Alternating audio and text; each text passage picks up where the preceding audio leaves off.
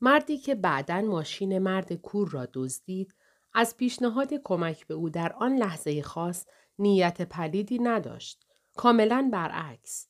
فقط تابع احساسات بشری و ایثاری بود که همه می‌دانند دو خصلت نیک انسانی است و در جانیان سنگ دلتر از این مرد هم دیده می شود. این مرد چیزی نبود جز یک ماشین دزد ساده بدون هیچ امیدی به ترقی که صاحبان اصلی این حرفه استثمارش می کردند. چون آنها هستند که از نیاز تنگ دستان سوء استفاده می کنند. در حقیقت بین کمک به یک مرد کور به نیت دزدیدن مالش و مراقبت از یک سالمند افتان و خیزان و الکن با گوشه چشمی به ارث و میراسش تفاوت چندانی ندارد. فقط وقتی که به خانه مرد کور نزدیک شدند این فکر به طور طبیعی به سرش راه یافت و دقیقا می توان گفت که انگار با دیدن یک فروشنده بلیت بخت آزمایی تصمیم به خرید یک بلیت گرفته بود. هیچ چیزی به دلش برات نشده بود. بلیت را خرید تا ببیند چه می شود. از پیش تسلیم حوسبازی های تقدیر بود. یا چیزی می شد یا هیچ چیزی نمی شد. دیگران می توانند بگویند او طبق واکنش شرطی شخصیت خود عمل کرد. شکاکان که زیادند و سرسخت می‌گویند با توجه به فطرت بشر اگر راست باشد که موقعیت مناسب همیشه انسان را دزد نمی کند اما این نیز حقیقت است که در دزد شدن او نقش مهمی دارد و اما ما ما ترجیح می دهیم فکر کنیم که اگر مرد کور پیشنهاد دوم این نیکوکار دروغین را قبول کرده بود در آخرین لحظه امکان داشت جوانمردی پیروز شود. اشاره ما به تعارف مرد است که پیشنهاد کرد نزد مرد کور بماند تا زنش برسد. کسی چه می‌داند؟ شاید مسئولیت اخلاقی ناشی از اطمینانی که به او ابراز می‌شد وسوسه بزهکاری را نفی می کرد. و چه بسا موجب فاتح شدن صفات ارزشمند و شریفی می‌شد که همیشه در شرورترین آدمها نیز می شود یافت. برای پایان بردن سخن به شیوه مردمی بنابر یک ضرب المثل قدیمی وقتی که مرد کور خواست زیر ابرو را بردارد فقط چشم خودش را کور کرد. وجدان اخلاقی که این همه مردمان بیفکر از آن پیروی نمی کنند و عده بیشتری آن را زیر پا می‌گذارند چیزی است که وجود دارد و همیشه وجود داشته. اختراع فلاسفه عهد دقیانوس یعنی دورانی نیست که روح بشر چیزی جز یک قضیه مبهم نبود. با گذشت زمان همراه با رشد اجتماعی و تبدیل و تحول ژنتیکی ما بالاخره وجدان خود را در رنگ خون و نمک اشک انداختیم و انگار همین کافی نبود. چشمها را نیز تبدیل به نوعی آینه درون نگر کردیم. نتیجه اینکه چشمها غالبا آنچه را سعی داریم با زبان انکار کنیم بیپروا نشان می دهند. به این نظریه کلی اضافه کنید که در موقعیت یک آدم معمولی ندامت پس از ارتکاب جرم بیشتر با ترسهای گوناگون آب و اجدادی اشتباه گرفته می شود و مکافات حقه خلافکار بی هیچ رحم و شفقتی دوچندان می گردد. پس در چنین موردی نمی توان گفت که وقتی دزد ماشین را روشن کرد و به راه افتاد چه اندازه ترس و چه اندازه عذاب وجدان آزارش می‌داد. بی تردید امکان نداشت او با احساس آرامش در جای کسی بنشیند که همین رول را در دست دارد و ناگهان کور شد.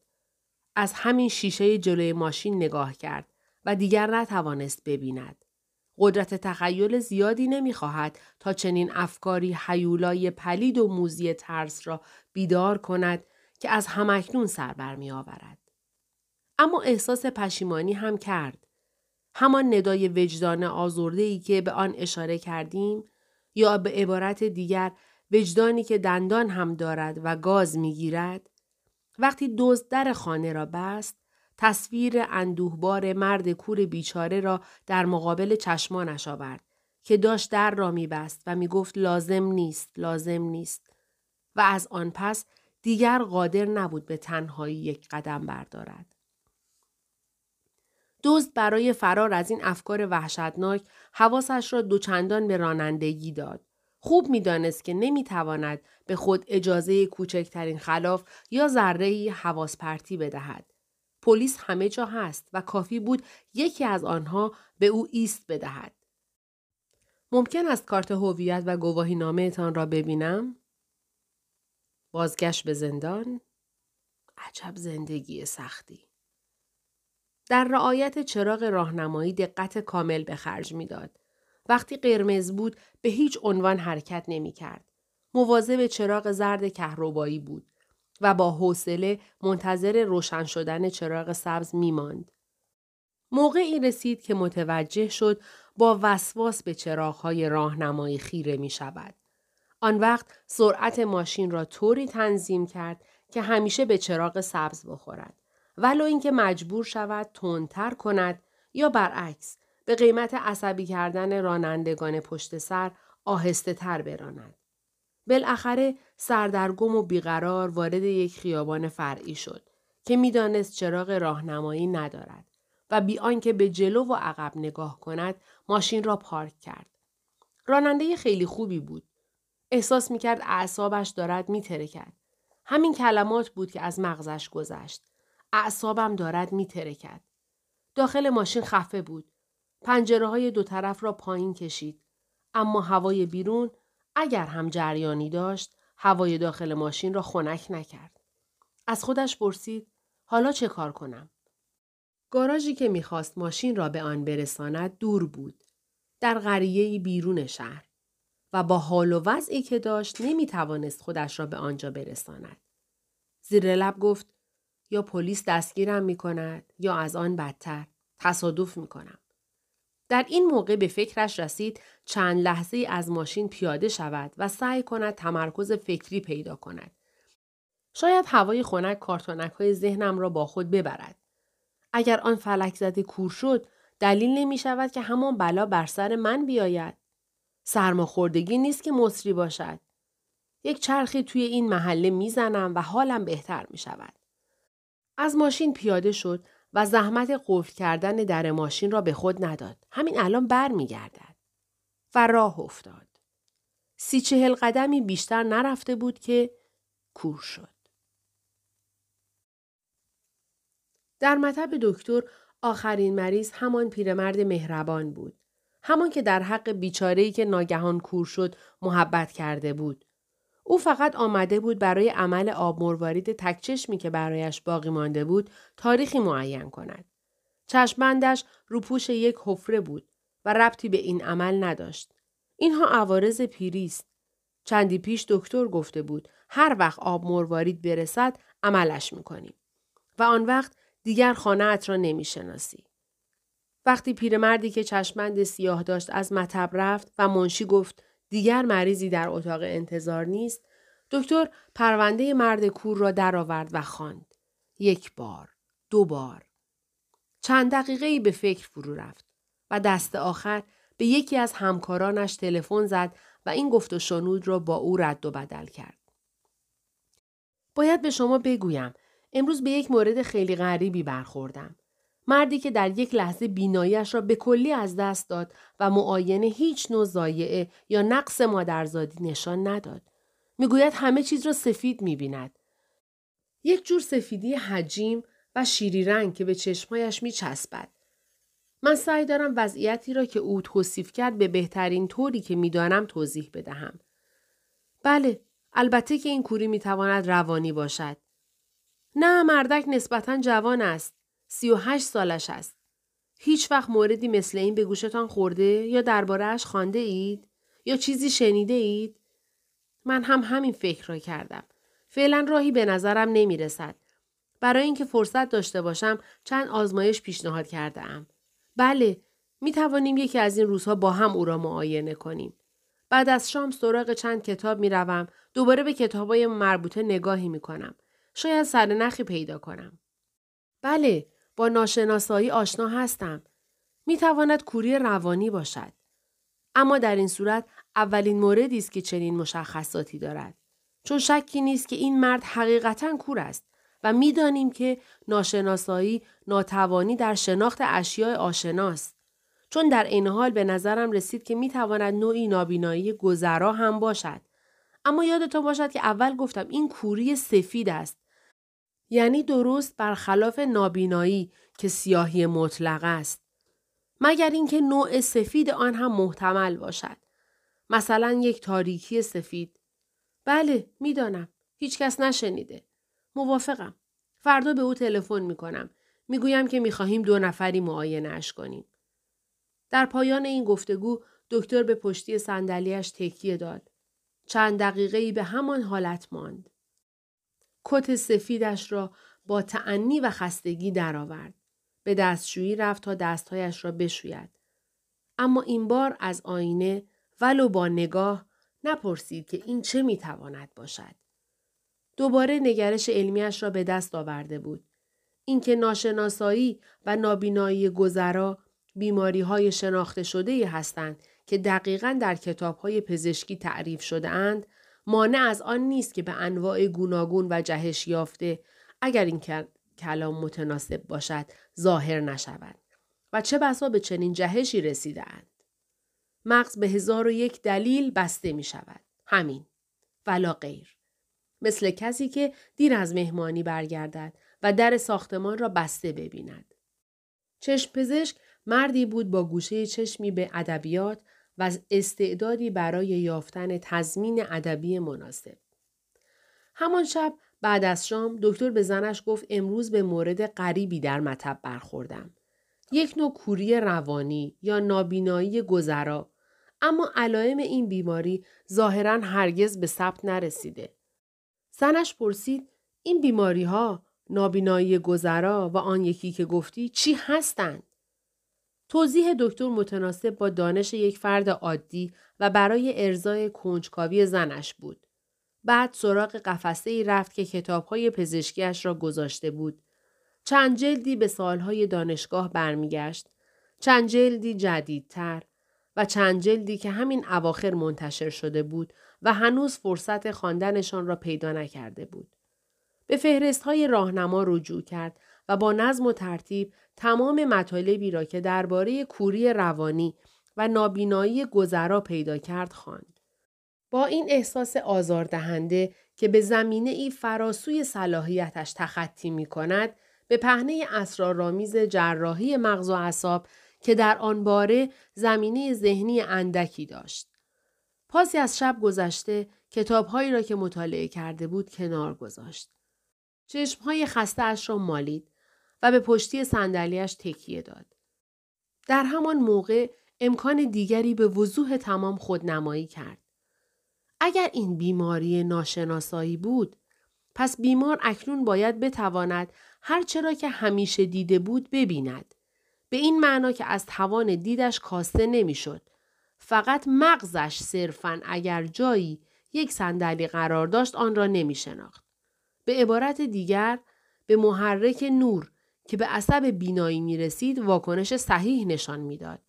اما به زبان ساده تری برای درک یک غیر متخصص توان تشخیص دانسته هایش را از دست داده بود و به علاوه از بیان آنها هم عاجز بود. اما در مورد نابینایی گذرا تردید جایز نبود. برای این بیماری باید بیمار همه چیز را سیاه ببیند. البته باید استفاده از فعل دیدن را ببخشید. زیرا در این بیماری همه چیز سیاهی مطلق است. مرد کور سراحتا گفته بود که آنچه بیند باز هم استفاده از این فعل را ببخشید. رنگ سفید حجیم یک دستی است انگار که با چشم باز توی دریایی از شیر پریده باشد.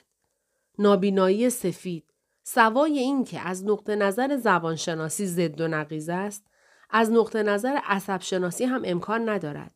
زیرا مغز که عاجز از درک تصویر و شکل و رنگ حقیقی است به همین دلیل نمی‌تواند با سفیدی پوشانده شود.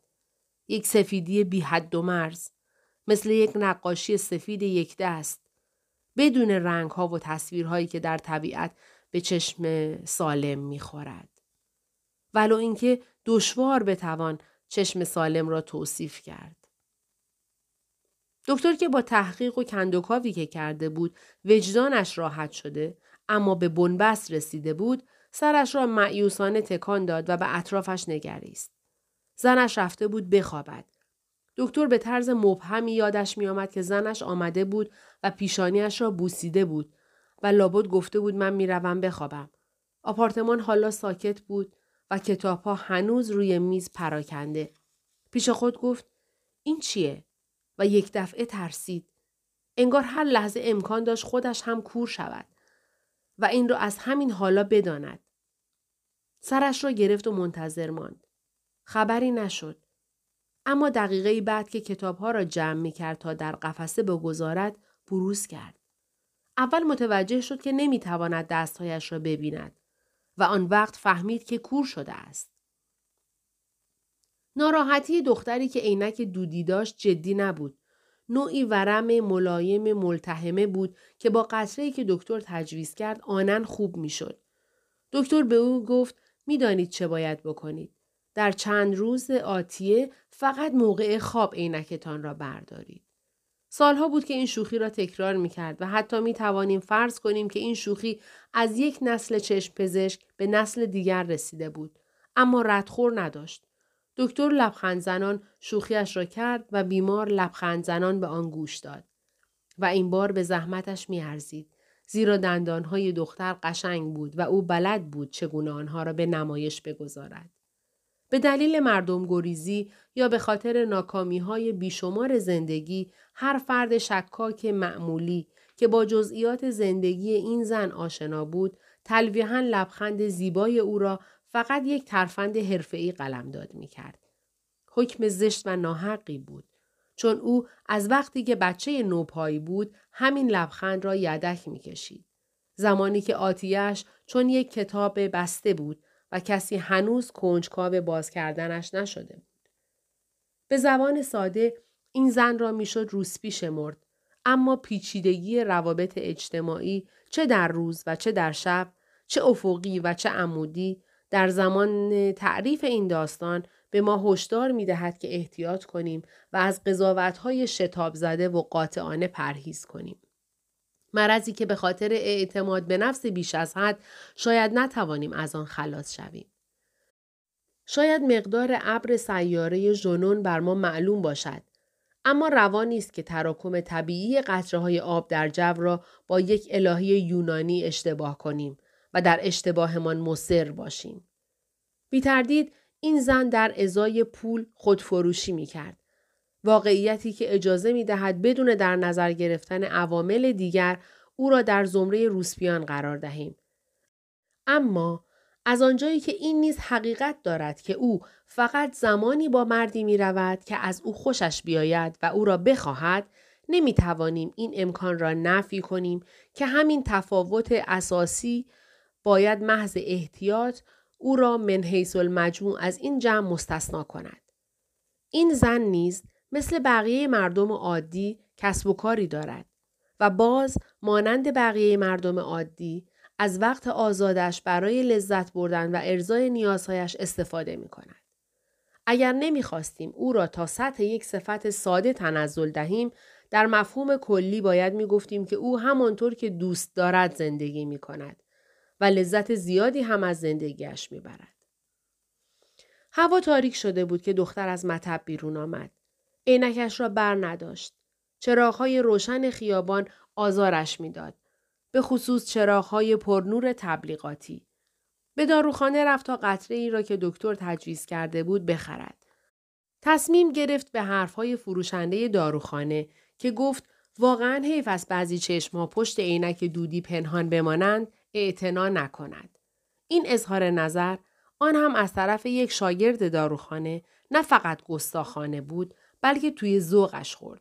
چون فکر می‌کرد عینک دودی به او جذابیت اسرارآمیزی می‌دهد و توجه مردانی را که از کنارش میگذرند جلب می‌کند و او می‌تواند واکنشی در خور به آنها نشان دهد.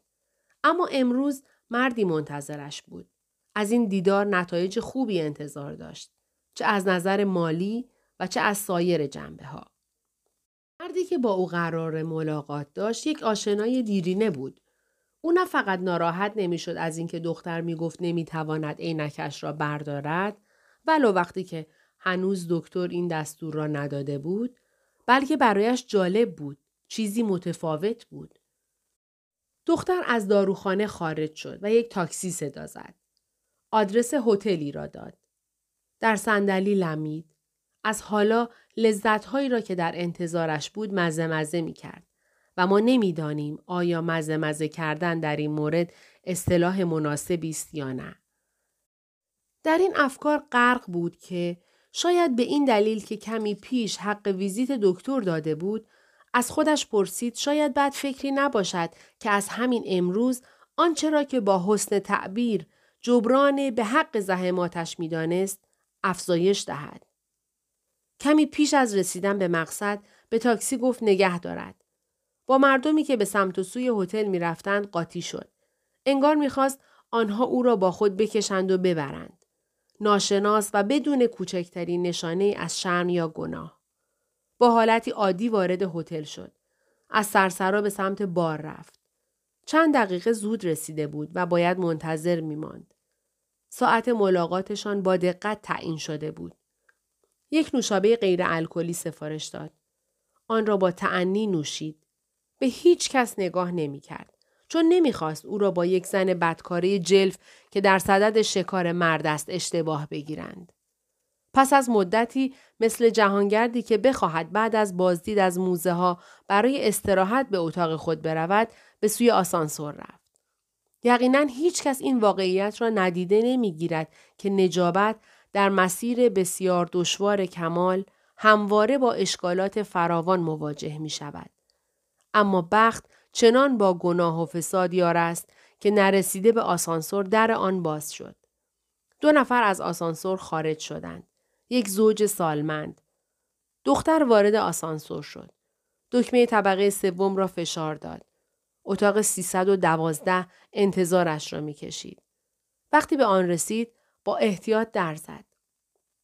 به حال که آمد خسته و خوشنود گفت من هنوز همه چیز را سفید می بینم.